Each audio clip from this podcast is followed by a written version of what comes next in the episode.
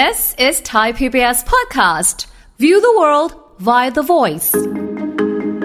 ถ้าเรากำลังพูดถึงเหตุการณ์เลวร้ายในระดับวินาศกรรม ก่อการร้าย ฆาตกรรม หรือเป็นอะไรสักอย่างที่ค่อนข้างกระทบ และสร้างความหวาดวิตก ไม่ปลอดภัย ถูกคุกคาม ความรู้สึกไม่แน่นอนว่าชีวิตแบบ มันจะยังได้อยู่ไหมหรือว่าเราจะต้องแบบจบสิ้นไปตรงนี้ เราในฐานะที่ไม่ได้ไปเชิญเอง เราอาจจะเห็นว่าสิ่งเลวร้ายเนี้ยครับสิ่งที่มันรุนแรงเนี้ยมันเกิดขึ้นกับเพื่อนมนุษย์ กับคนที่เรารู้จักเกิดขึ้นกับคนในสังคมของเรา และในฐานะเพื่อนมนุษย์ด้วยกันนะครับบางทีพอเรารู้สึกปั๊บมันเจ็บมันเจ็บช้ำเนาะแล้วมันโกรธแทน มันมีความเศร้า มันมีความหดหู่ มันมีการตั้งคำถามว่าทำไมสิ่งนี้ต้องเกิดขึ้นค่ะกับสังคมของเรา เพราะงั้นมันจะไม่ได้กระทบแค่ตัวคนที่โดนนะครับ แต่คนวงนอกเมื่อเห็นว่าสิ่งนี้มันเกิดขึ้นนะฮะ ในฐานะเพื่อนมนุษย์มันรู้สึกเลยว่ามันรับไม่ได้ ฟังทุกเรื่องสุขภาพ อัปเดตททุกโรคภัย ฟังรายการโรงหมอ กับดิฉัน สุรีพร วงศิตพรค่ะ This is Thai PBS podcast. สวัสดีค่ะ คุณผู้ฟังค่ะ ขอต้อนรับเข้าสู่รายการโรงหมอทางไทย PBS Podcast ค่ะ วันนี้เรามาพบกันเช่นเคยนะคะ สิ่งที่เราจะคุยกันในวันนี้ก็เป็นอีกเรื่องราวหนึ่งที่อยากจะได้มาทำความเข้าใจแล้วก็ ได้ให้คุณผู้ฟังหลาย ๆ ท่านได้รู้จักกับวิธีการรับมือทางใจเมื่อเจอเหตุการณ์เลวร้ายนั่นเองนะคะ ซึ่งวันนี้เราจะคุยกับดรสุวัวุฒิวงศ์ทางสวัสดิ์นักจิตวิทยาการปรึกษาหรือคุณเอิญค่ะ สวัสดีค่ะครับสวัสดีครับคุณรีสวัสดีครับคุณผู้ฟังค่ะคุณเอิญวันนี้คุยอาจจะดูเป็นเรื่องที่ทำความเข้าใจครับมันอาจจะมีความซีเรียสหรือความอืมอืมการในการคุยของเราอยู่บ้าง เพราะว่ามันเป็นเรื่องของเวลาที่เราต้องเผชิญกับเหตุการณ์เลวร้ายใด ๆ ก็ตามเนี่ยแน่นอนว่า บางคนอาจจะมีวิธีการรับมือที่แตกต่างกันออกไปครับแต่ว่าในเรื่องของคำว่าเลวเหตุการณ์เลวร้ายเนี่ย แต่ละคนก็ไม่น่าเท่ากันเนาะใช่ครับเลวร้ายแต่ละคนไม่เท่ากัน แล้วก็สถานการณ์มันกว้างมากๆเนาะมันขึ้นอยู่กับว่าตัวเจ้าของเรื่องที่เผชิญปัญหาเนี่ยครับหรือเผชิญตัวเรื่องความเลวร้ายเนี่ยเขากำลังเจอเหตุการณ์แบบไหน และเหตุการณ์นั้นนะครับมันเข้ามากระทบชีวิตเขาในรูปแบบไหนอือืมมันคำว่าเลวร้ายมันมันค่อนข้างกว้างเนาะใช่ทั้งการเงินการสูญเสีย การถูกทำร้าย การถูกคุกคามอะไรเงี้ยครับพวกเนี้ยเป็นเหตุการณ์เลวร้ายทั้งนั้นเลยอืมอืมมันก็จะนำไปสู่เรื่องของการฝังใจเรื่องของสิ่งที่เราเจอเราอาจจะในชีวิตคนคนหนึ่งบางทีเราไม่เคยเจอสถานการณ์เลวร้ายมาก่อน แต่ว่าครับวันหนึ่งมาเจอกับตัวเอง เราก็มองว่าเฮ้ยเรื่องเนี้ยมันเป็นเรื่องใหญ่สำหรับเราใช่แต่ครับบางทีคนที่อยู่ภายนอกที่รับรู้เรื่องราวของเราก็อาจจะรู้สึกว่าเฮ้ยมันอาจจะไม่ได้เลวร้ายมาก แต่คือเขาไม่ได้เป็นคนเผชิญสถานการณ์ เอาอย่างนี้ได้ไหมคะคุณผู้ฟังสมมติว่าอย่างคุณเอิญเจออะไรมาครับใช่ไหมคะ วันหนึ่งรีไปเจออะไรมา ซึ่งอาจจะเป็นสถานการณ์เดียวกันอืมแต่ความรู้สึกที่ในการที่จะรับมือครับมันอาจจะไม่ได้เท่ากันก็ได้ ใช่ครับไม่เหมือนกัน เพราะว่าของพวกนี้มันขึ้นอยู่กับตัวบุคลิกภาพของตัวคนด้วยนะ เพราะว่าแต่ละคนจะมีบุคลิกภาพแบบเอ่อมีความมั่นคงทางใจสูงค่ะหรือเป็นคนที่จิตใจค่อนข้างอ่อนไหวง่ายอยู่แล้ว พวกเนี้ยถ้าเป็นสถานการณ์เดียวกันเข้ามากระทบเนี่ยครับคนที่มีบุคลิกภาพแบบ คล้ายๆว่าจิตใจอ่อนไหวค่อนข้างสูงเนี่ยจะมีความวิตกกังวล ความเศร้า ความรู้สึกรับมือกับสถานการณ์ไม่ได้ค่อนข้างมากกว่าอยู่แล้วอืมแต่ถ้าเป็นคนที่คล้ายๆ ค่อนข้างมีความมั่นคงทางจิตใจสูงอยู่แล้วโดยบุคลิกภาพ ที่ค่ะเป็นคนเอ่อมักจะเผชิญหน้ากับปัญหา และเป็นคนที่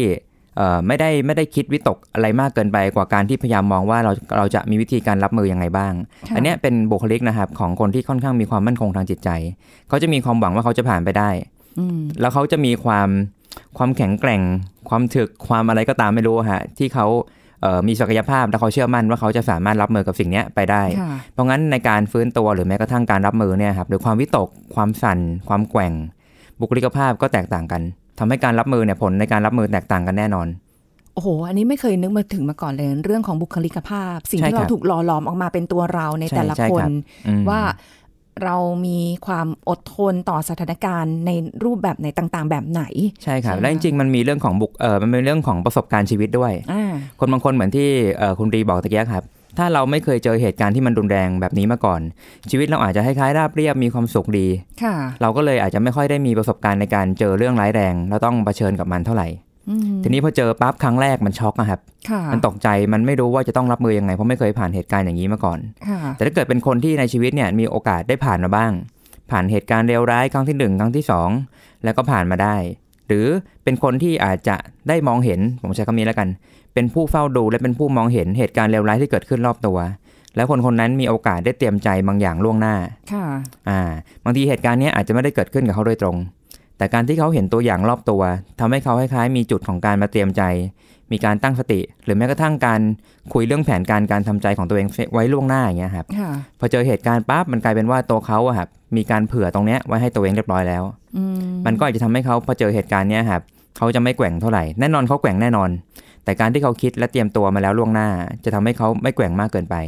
ค่ะ เพราะฉะนั้นในสถานการณ์ของคำว่าสถานการณ์เลวร้ายเนี่ยอืมมันไม่ใช่สถานการณ์ปกติใช่ครับแต่มันเป็นสถานการณ์ที่มันมากกว่าเกินกว่าที่เราจะเฉยเมย หรือว่าอืมไม่รับรู้ไม่รู้สึกอะไรได้เลย เพราะว่าใช่ครับในบางสถานการณ์เนี่ยมันเป็นเรื่องที่กระทบกับความรู้สึกของคนโดยส่วนรวมใช่ครับได้เหมือนกัน ถึงแม้ได้ว่าเราจะไม่ได้เผชิญเหตุการณ์นั้นอยู่อืมอืมใช่ครับ ซึ่งถ้าเรากำลังพูดถึงเหตุการณ์เลวร้ายในระดับที่คุณดีกำลังพูดถึงเนาะ โดยส่วนใหญ่มักจะเป็นอะวินาศกรรมอืมเป็นก่อการร้าย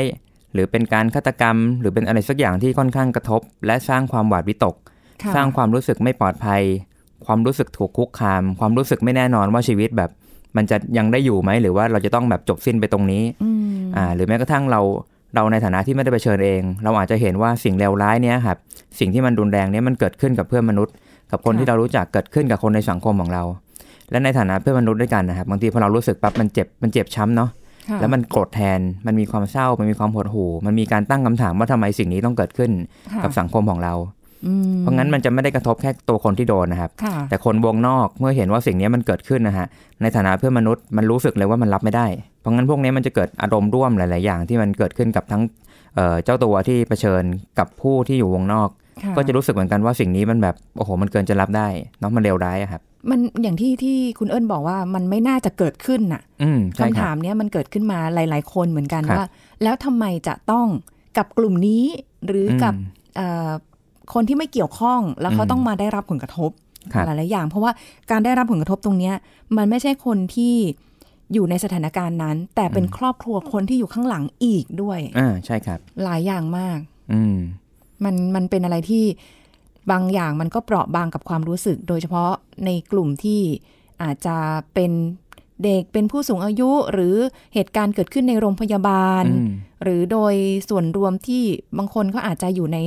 สถานการณ์ที่กำลังมีความสุขกันอยู่แบบครับหใช่ลาย ๆ คนอย่างคือไม่นึกไม่ฝันเลยว่าแบบมันจะมีสิ่งนี้เข้ามาอืมเรียกว่าทำลายและบทขยี้ความสุขของในของชีวิตเราเงี้ยฮะค่ะอืมเออถ้าอย่างนั้นเนี่ยคือเอาแหละ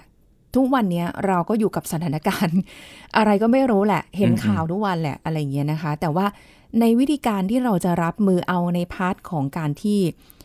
คนที่อยู่ในสถานการณ์นั้น ๆ ก่อนละกันเนาะเพราะว่าครับมันไม่รู้แหละ ทุกวันนี้อะไรจะเกิดขึ้นบ้าง มันจะเกิดกับใครยังไงครับแต่ให้รู้ว่าถ้าสมมติวันหนึ่งเราเจอเหตุการณ์ที่เลวร้ายขึ้นมา เกิดขึ้นกับตัวเราเอง หรือเกิดขึ้นกับคนที่เป็นคนรอบข้างครับ เราไม่ได้เป็นคนเจอเหตุการณ์เองแต่เกิดขึ้นกับคนที่เรารู้จักคนที่เรารักครับหรือเกิดขึ้นกับในสังคมเนี่ย ในการรับมือทางใจของเราเนี่ย ตัวเราเองเนี่ย เราจะมีวิธีรับมือยังไงเอาอันสำหรับอืมอันแรกเลยคือการที่เราเผชิญสถานการณ์นั้นด้วยตัวเองก่อน อ่าได้ครับ จริงๆ ต้องบอกว่าก่อนจะรับมืออะครับ อยากให้พวกเราเข้าใจกลไก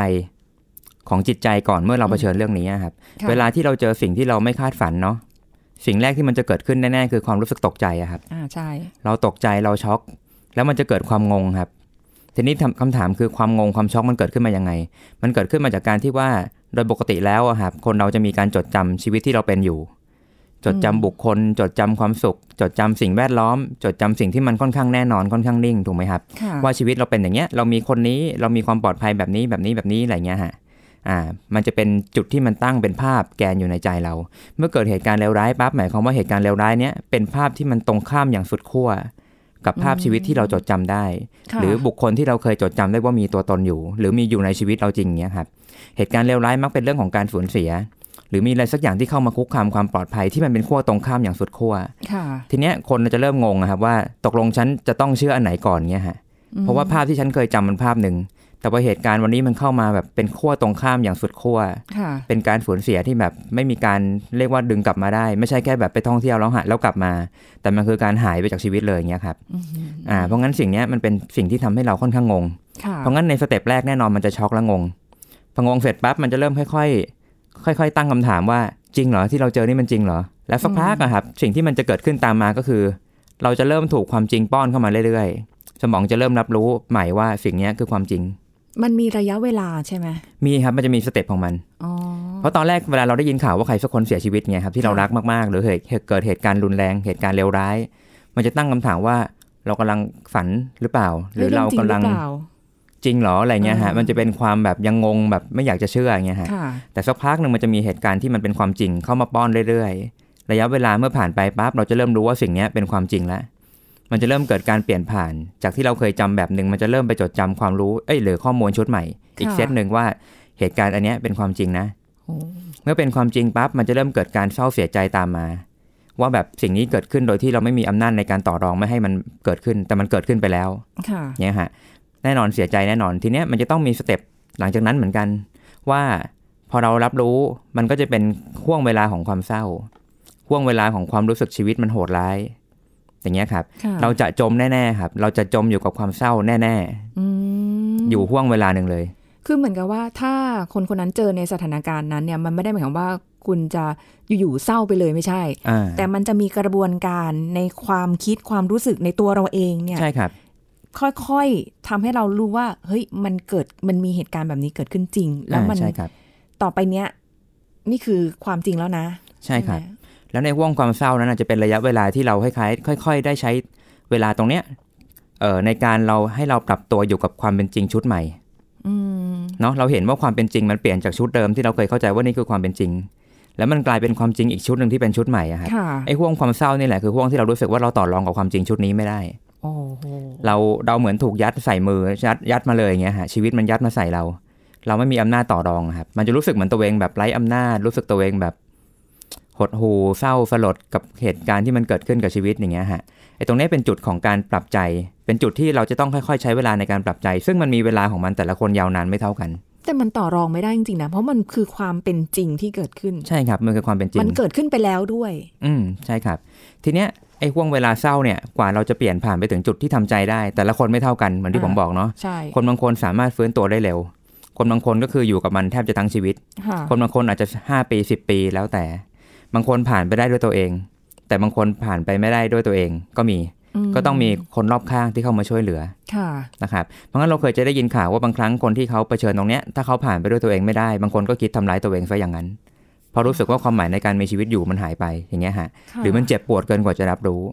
เพราะงั้นกระบวนการตรงเนี้ยจริง ๆ ต้องบอกว่าคนรอบข้างสำคัญมากนะสำคัญมากที่จะเข้ามาเป็นส่วนหนึ่ง ในการช่วย support ให้เขาผ่านช่วงเวลาเนี้ยไปได้ หรือให้เขารู้สึกว่าการผ่านช่วงเวลาเนี้ยเขาไม่ได้ผ่านไปอย่างโดดเดี่ยวอะครับ เหมือนกับว่าเรากำลังอยู่ในภาพของความสวยงามอืมของความสุขเนาะอยู่ๆวันหนึ่ง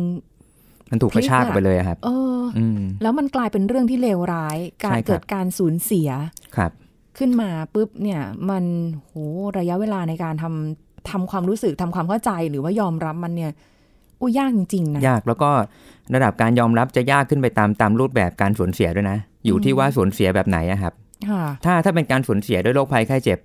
โอเค การเสียชีวิตของคนคนนี้อาจจะทำให้เรารู้สึกว่าเหตุนี่ก็เป็นเหตุการณ์เลวร้าย แต่ถ้าเกิดการสูญเสียนั้นเป็นลักษณะของอุบัติเหตุอค่ะย่างเงี้ยครับ หรือเป็นเรื่องของวินาศกรรม เป็นเรื่องก่อการร้าย หรือเป็นการฆาตกรรม มันจะมีมันจะมีความรู้สึกขึ้นมาว่า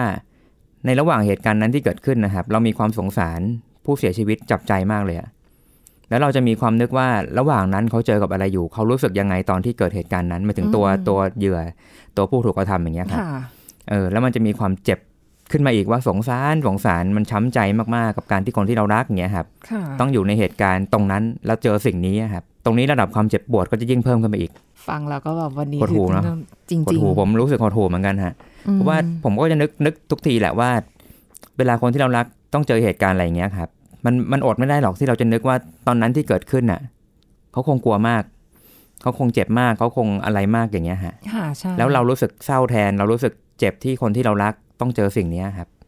งั้นแสดงว่าการรับมือในในสถานการณ์ที่แบบเกิดขึ้นกับตัวเราเองแบบนี้เนี่ย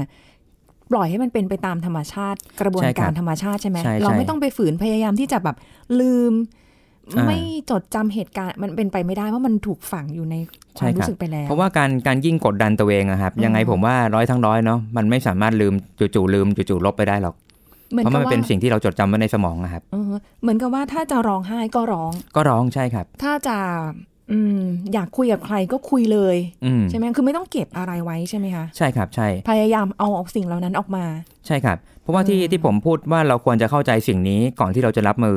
เพราะเราต้องเข้าใจธรรมชาติของสิ่งที่มันจะต้องเป็นก่อนนะครับค่ะเมื่อเราเราเข้าใจธรรมชาติสิ่งที่มันต้องเป็นปั๊บเราจะไม่ฝืนมันอะ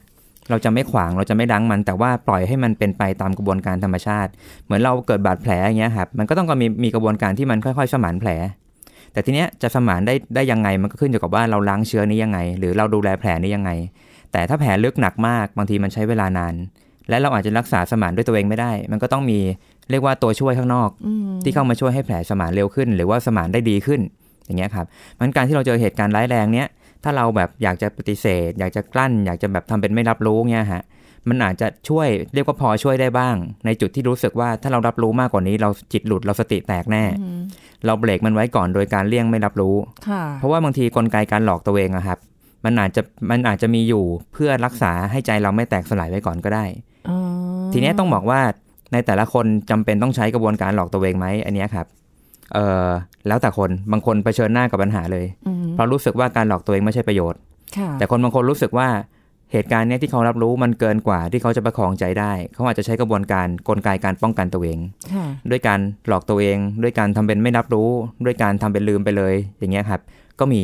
ซึ่งตรงเนี้ยเป็นสิ่งที่ทำให้คล้ายๆจิตใจไม่แหลกสลายไปก่อนค่ะแต่ไม่ว่าใด ๆก็ตามนะครับ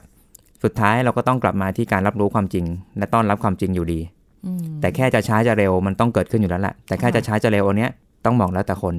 เพราะฉะนั้นเราคนซึ่งไม่ใช่เป็นคนเผชิญเหตุการณ์เอง เราจะไปครับตัดสินใจหรือบอกว่า เอ้ย มันลืมได้แล้วนะมันหรืออะไรเพราะว่าในในภาวะลึกๆของจิตใจของแต่ละคนอย่างที่คุณเอิญบอกคุณผู้ฟังว่า ในกระบวนการในการ รับรู้ยอมรับหรือเข้าใจอะไม่ได้ไม่ได้เหมือนกัน ใช่ครับไม่ได้เหมือนกัน ก็ปล่อยให้เป็นเรื่องของเวลาส่วนหนึ่งด้วย ใช่ครับที่ใจทีนี้โดยส่วนใหญ่เยียวยาเขาใช่ครับ โดยส่วนใหญ่คนรอบข้างมักจะใจร้อน พูดง่ายๆหวัคือดีแหละเอออยากอยากเห็นคนตรงหน้าดีขึ้นเร็วอือหือๆอืม ซึ่งเลยทำให้หลงลืมไปว่า ถ้าเป็นเราเองโดนบ้างอะครับโอ้มันไม่ได้มาพูดง่าย ๆ แล้วเราลองนึกภาพแล้วกันสมมติเราโดนเองบ้าง เราคิดว่าประโยคอะไรที่เราต้องการแล้วฮะ สู้ๆนะเออแล้วถ้าเราได้คำว่าสู้ๆนะบ้าง ตัวเราเองจะรู้สึกยังไงอะครับคือตอนนั้นไม่ได้อยากสู้อะ เราจะรู้สึกมันไร้ประโยชน์นะครับพูดทำไมอย่างเงี้ยเหรอ ใช่ครับ เพราะว่าบางทีคนพูดนะครับ จะจะพูดในมุมที่ตัวเองปรารถนาจะทำอะไร เพราะงั้นการพูดบางครั้งไม่ใช่เป็นการตอบสนองคนที่กำลังทุกข์นะ แต่การพูดนั้นมักจะตอบสนองผู้พูดเองอืมว่ากำลังจะพูดเพื่อตอบสนองอะไรอย่างเงี้ยครับค่ะ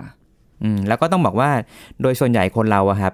มักจะรู้สึกกากกระอ่วนมากๆ เมื่อรู้สึกว่าตัวเองทำอะไรไม่ได้เลย เมื่อรู้สึกตัวเองไร้ประโยชน์ เมื่อรู้สึกว่าตัวเองไม่มีศักยภาพที่จะเปลี่ยนแปลงอะไรตรงหน้า และรู้สึกว่าได้เป็นแค่ผู้นั่งดูค่ะ เป็นผู้รับรู้เฉยๆโดยที่จะทำอะไรไม่ได้ คนเราจะไม่ค่อยชอบตัวเองหมดนั้นนะครับเออมันเลยมันเลยกลายเป็นว่าเมื่อสิ่งนี้เกิดขึ้นปั๊บบางทีคนเราชอบมีปฏิกิริยาว่า ฉันอยากจะให้เกิดประโยชน์ขึ้นอะไรบางอย่าง หรือฉันค่ะอยากจะรู้สึกว่าตัวเองพอจะเป็นประโยชน์อะไรบ้าง อันนี้เป็นการพูดเพื่อเพื่อให้ตัวเองรู้สึกดีมากกว่าค่ะเราก็เลยอาจจะเลือก ประโยคอะไรบางอย่าง ที่คิดว่าประโยคนี้คงโอเคแหละ พูดพูดไปก่อน แต่มันไม่ได้เป็นประโยชน์กับผู้ฟังนะครับอืมงั้นตรงนี้ต้องบอกว่าคนรอบข้างต้องสังเกตให้ดีนะ เรากำลังพูดเพื่ออะไรกันแน่ค่ะนะครับถ้านึกไม่ออกว่าการพูดของเราจะเป็นประโยชน์ไหม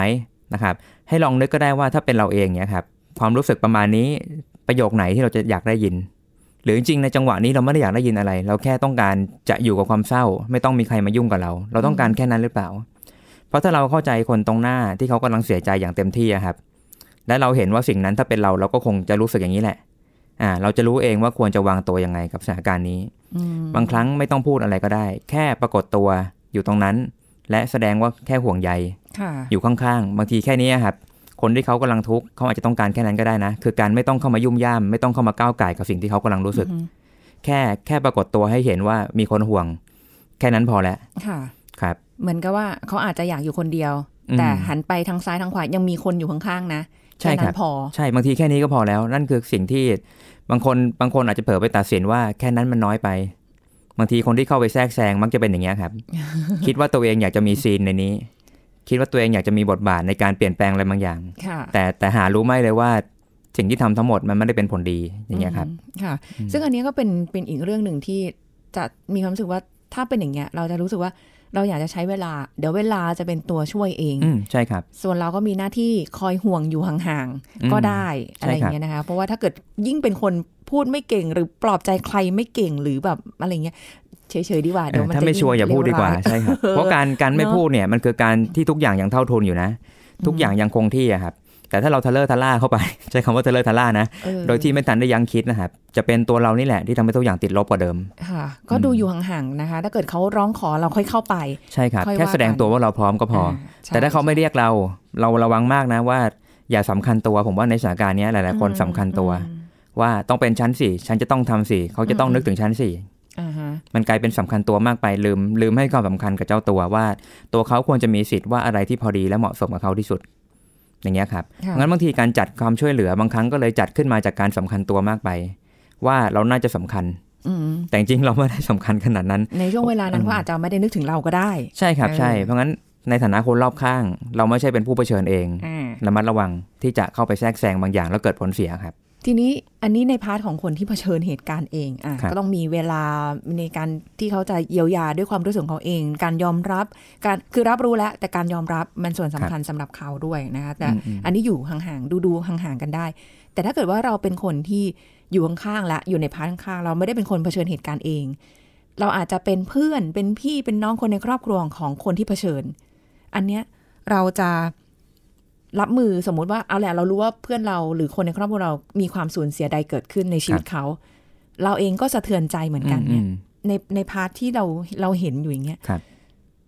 มันมันเศร้ามันมันไม่โอเคไปอืมด้วยอืมอยู่แล้วแหละ ใช่ไหมคะเนี่ยเรามันตรงแม้กระทั่งคนวงนอกเนี่ยเราเราก็ควรที่จะมีวิธีของเราเหมือนกันใช่ไหมอ่าใช่ครับมคือคือต้องบอกว่าพอเราสะเทือนใจแล้วเนี่ยแน่นอนมันมีส่วนที่ทำอะไรไม่ได้แล้ว เราเศร้าหดหูค่ะ แต่สิ่งที่เราจะต้องไม่ละเลยและไม่ลืมคือสุขภาพจิตเรายังต้องดูแลอยู่อืมสุดท้ายเรายังต้องไปต่อกับชีวิตนะครับ เพราะฉะนั้นเอ่อการที่เราจะร่วมเสียใจร่วมรู้สึกหรือร่วมมีส่วนร่วมอะไรบางอย่างกับเหตุการณ์เนี้ยเรายังทำได้นะ ในฐานะเพื่อนมนุษย์ และและบางทีถ้าเราทำเป็นเพิกเฉย หรือว่าเย็นชากับสิ่งนี้บางทีเราอาจจะรู้สึกเคารพตัวเองไม่ลงก็ได้อืมเพราะเพราะสิ่งนี้มันเป็นเรื่องของความเป็นเพื่อนมนุษย์นะครับ ถ้าเราทำเย็นชาทำเป็นไม่รู้สึก อ่า ถ้าเรามีหัวใจของความเป็นเพื่อนมนุษย์นะครับ เราไม่สามารถละเลยหรือทำเป็นไม่เห็นได้หรอก ยังไงก็ต้องเศร้าค่ะแต่เพียงแค่ว่าเราก็ต้องกะให้ดีว่าความเศร้าแค่ไหนถึงพอละพอประมาณพอสมควร เพราะสิ่งนี้ได้เกิดขึ้นไปแล้ว แต่ตัวเราอะครับยังมีส่วนที่ต้องประคับประคองตัวเอง และบางทีอาจจะต้องเรียกว่าทำตัวเองให้พร้อมเสมอ เพื่อที่จะมีวันหนึ่งปั๊บแล้วเราอาจจะได้ต้องเป็นผู้เข้าไปช่วยเหลือค่ะ เพราะงั้นเราก็ต้องอย่าหลงลืมในการดูแลจิตใจตัวเองเหมือนกันว่าถ้ารับรู้ข่าวสารมากไป เข้าไปคลุกคลีกับมันมากไป แล้วใจเราเริ่มดิ่งไปกว่าเดิม และดิ่งโดยที่ไม่มีความจำเป็นและไม่เห็นประโยชน์ของการดิ่ง เราอาจจะต้องบอกให้ตัวเองพอครับคำว่าพอคือพอออกมาเพื่อพัก พักให้ใจตัวเองเนี่ยได้รับรู้ส่วนอื่นของชีวิตบ้าง เช่นเราจะแบบอะไปอ่านข่าวอื่น ไปคุยกับคนอื่น เปลี่ยนเรื่องบ้าง หรือถ้าใครรู้สึกว่าเออเราลองเข้าหาศาสนาเข้าหาแบบวัดเพื่อทำบุญ ให้เรารู้สึกว่า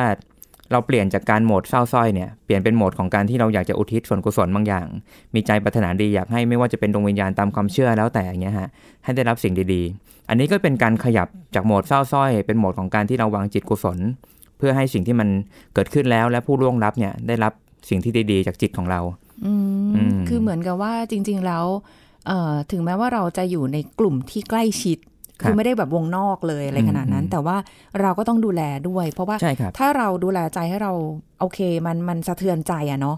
มันเป็นญาติเราบางทีการกลับมาฮิวใจตัวเองก่อน แล้วเพื่อที่ให้ตัวเองแข็งแรงแล้วก็จะได้ช่วยเหลือ ในใช่วันครับที่คนที่เจอสถานการณ์เนี่ยร้องขอกลับมาใช่มาอย่างครับที่เมื่อกี้คุยกันเนี่ย มันก็น่าจะดีเนาะดีกว่า ไม่งั้นมันจะกลายเป็นจมไปทั้งหมดนะครับอืมเราเรามีคนที่จมเยอะแล้วอะครับ เราไม่ควรจะสร้างคนที่จมเยอะไปกว่านั้นอีก โอ้แต่แบบเนาะบางสถานการณ์ก็เข้าใจเลยนะว่ามันครับมันจะไม่สามารถที่จะแบบยิ่งคนที่ใช่อยู่ใช่รอบๆ หรือคนที่ใกล้ชิดหรือกับคนที่ครับคนที่เขาเผชิญเองเนี่ยอืมมันไม่ง่ายเลยไม่ง่ายไม่ง่าย ซึ่งซึ่งบางทีถ้าเป็นเราเองในในฐานะคนที่วงนอกเนี่ยครับอืมรู้สึกว่าจัดการด้วยตัวเองไม่ไหว บางทีอันเนี้ยเราสามารถ พบอ่านักวิชาชีพทางสุขภาพจิตได้ อ๋อ คุยได้ปรึกษาคุยได้คุยได้พูปรึกษาได้ครับอืมบางทีไม่ต้องเป็นแค่คนเผชิญเองหรอก เราเราเองในฐานะคนมือสองที่แบบรับรู้เรื่องนี้อืมไม่ได้กระทบ ไม่ได้เป็นผู้เขาเรียกว่าสูญเสียโดยตรงกับตัวเอง แต่อาจจะเป็นอืมบุคคลที่วงที่สามที่รู้สึกว่าโดนกระทบอย่างเงี้ยครับอืมแล้วจัดการใจไม่ได้เราอยากจะพูดอะไรสักอย่างถึงเรื่องนี้ บางทีเราอาจจะพบนักวิชาชีพ นักจิตวิทยาก็ได้มเพื่อให้เราได้พูดถึงสิ่งที่มันอยู่ในใจเราครับ เพราะต้องบอกว่าบางครั้งการที่เราคิดและเรารู้สึกและเก็บไว้ในใจ มันจะวนอยู่ข้างในอะมันจะเป็นเหมือนก้อนขยะ ที่มันไม่รู้จะเอาไปทิ้งตรงไหนอืมบางทีการนั่งคุยกับนักวิชาชีพพวกเนี้ยครับก็จะทำให้เราได้คลายมันออกค่ะหรืออาจจะถูกจัดระเบียบ หรือเมื่อเราได้พูดถึงมันปั๊บเราอาจจะรู้สึกว่าเออเมื่อได้พูดปั๊บมันเหมือนโยนมาทิ้งออกไปข้างนอก เพื่อเป็นการคลายหรือการผ่อนความบีบคั้นตรงนั้นในใจได้เหมือนกันครับ ก็แสดงว่าบางทีถ้าสมมติว่าเราคิดว่าเราคุยกับ ในในกันเองด้วยเนี่ย อาจจะยิ่งพากันดิ่ง เพราะว่าใช่ครับใช่อยู่ด้วยอยู่ในวงเดียวกันใช่ครับ ก็อาจจะต้องหาคนอื่นเพื่อได้ได้มุมหรือว่าได้มีโอกาสที่จะพูดออกมา มันใช่มันจะครับไม่ได้เป็นการแย่งกันพูดในกลุ่มแล้วอ่าใช่ครับใช่ไหมใช่ใช่แต่จะมีมันคนจะไม่ใช่คนรับฟังเศร้าคุยกันเราเองแล้วแต่จะเป็นเออคนที่คนหนึ่งนิ่งกว่าใช่แล้วเราก็จะได้ซึมซับความนิ่งตรงนั้นเข้ามาผสมกับเราด้วยครับ อืมอืมเพราะว่าบางทีก็ต้องคุยกับ คนที่วิชาชีพนี้เฉพาะนะใช่เพราะว่าครับถ้าสมมติว่าไปคุยกับใครก็ไม่รู้อะบางทีเขาไม่ได้เข้าใจเราอืนะมหรือเขาอาจจะใส่อารมณ์บางอย่างกลับเข้ามาให้เรามีเออขยะเพิ่มก็ได้ เพราะฉะนั้นก็มันเป็นเรื่องละเอียดอ่อนละเอียดจริงอ่อนๆครับในละเอีในยดอ่อนในความคิด หรือว่าอะไรสิ่งที่เราคุยกันในวันนี้เราก็ยังแบบระวังด้วยเหมือนกันนะคะใช่ครับเพราะว่าใช่เราก็ไม่ได้แบบไปเน้นเจาะจงเรื่องของสถานการณ์บางอย่างมากเกินไป แต่ว่าครับเมื่อเราต้องเจอเหตุการณ์อะไรที่มันเป็นเลวร้ายสำหรับชีวิตเราที่เราคิดว่าเลวร้ายเนี่ย เราจะมีวิธีรับมือยังไงอืมในเบื้องต้นครับนะคะ ก็วันนี้ขอบคุณคุณเอิญค่ะที่มาร่วมพูดคุย แล้วก็มีแนวทางให้เราเนาะว่าถ้าเกิดเราเผชิญกับเหตุการณ์พวกนี้เราจะต้องทำยังไงต่อไป ขอบคุณค่ะคุณเอิญครับสวัสดีครับสวัสดีค่ะ หมดเวลาแล้วค่ะคุณผู้ฟังค่ะพบกันใหม่ครั้งหน้ากับรายการโรงหมอทางไทย PBS Podcast ค่ะ ขอบคุณที่ติดตามรับฟังนะคะ วันนี้ลาไปก่อนสวัสดีค่ะ This is Thai PBS Podcast อาการทางจิตและโรคจิตแตกต่างกันอย่างไร ใครคือคนสำคัญที่ต้องประเมินก่อนถึงมือจิตแพทย์ ผู้ช่วยศาสตราจารย์ดรจันวิพาดีลกสัมพันธ์ ผู้เชี่ยวชาญด้านความสัมพันธ์และครอบครัวมาเล่าให้ฟังครับ คนปกติเนี่ยแหละ อย่างที่เราเราเห็นเนี่ยบางครั้งก็จะมีภาวะของอารมณ์บางอย่างที่บางทีก็เกิดวันนี้เซ็งเซ็งวันนี้ซึมซึมวันนี้เศร้าเศร้าแต่อารมณ์นั้นเนี่ยมันไม่ได้ถึงขั้นที่จะเป็นโรคจิตหรือบางทีมีอาการ ทำอะไรเพี้ยนเพี้ยนๆไป ที่เราเรียกว่าเพี้ยนเพี้ยนๆไป แต่มันก็ยังไม่ถึงขั้นโรคจิตนะคะ โรคจิตเนี่ยคือโรคที่จะต้องอาศัยแพทย์และค่ะให้ในเรื่องของการวินิจฉัยและการรักษา ซึ่งคนที่จะตัดสินว่าเส้นที่ขีดระหว่างความผิดปกติทางจิต กับโรคจิต คนเราเนี่ยมันสามารถจะมีความผิดปกติทางจิตได้เป็นบางครั้งบางคราวนะคะเช่นประสบกับความสูญเสียเนี่ยเสียคนที่รักยิ่งไป แล้วก็อาจจะเศร้ามากข้าวไม่กินนะคะร้องห่มค่ะร้องไห้ อันนี้คือความผิดปกติทางจิต ที่ยังไม่ถึงขั้นโรคจิตค่ะ แต่เมื่อไหร่ก็ตามจันวิพาเศร้าจนกระทั่งไปคว้ามีดมาจะฆ่าตัวตายละอันนี้มันอาจจะกลายเป็นโรคจิตไปแล้วก็ได้นึกออกไหมคะ เพราะฉะนั้นตรงนี้เนี่ย คนที่จะตัดสินก็คือจิตแพทย์ค่ะนะคะ แต่ก่อนที่จะไปถึงจิตแพทย์น่ะ จิตแพทย์ท่านไม่ได้เดินมาตามบ้านคนแล้วมาดูว่ามาส่องดูว่าบ้านนี้มีใครเป็นโรคจิตหรือเปล่า ญาติพี่น้องคนรอบข้างนี่แหละ เราก็จะต้องสังเกตว่าเอ๊ะ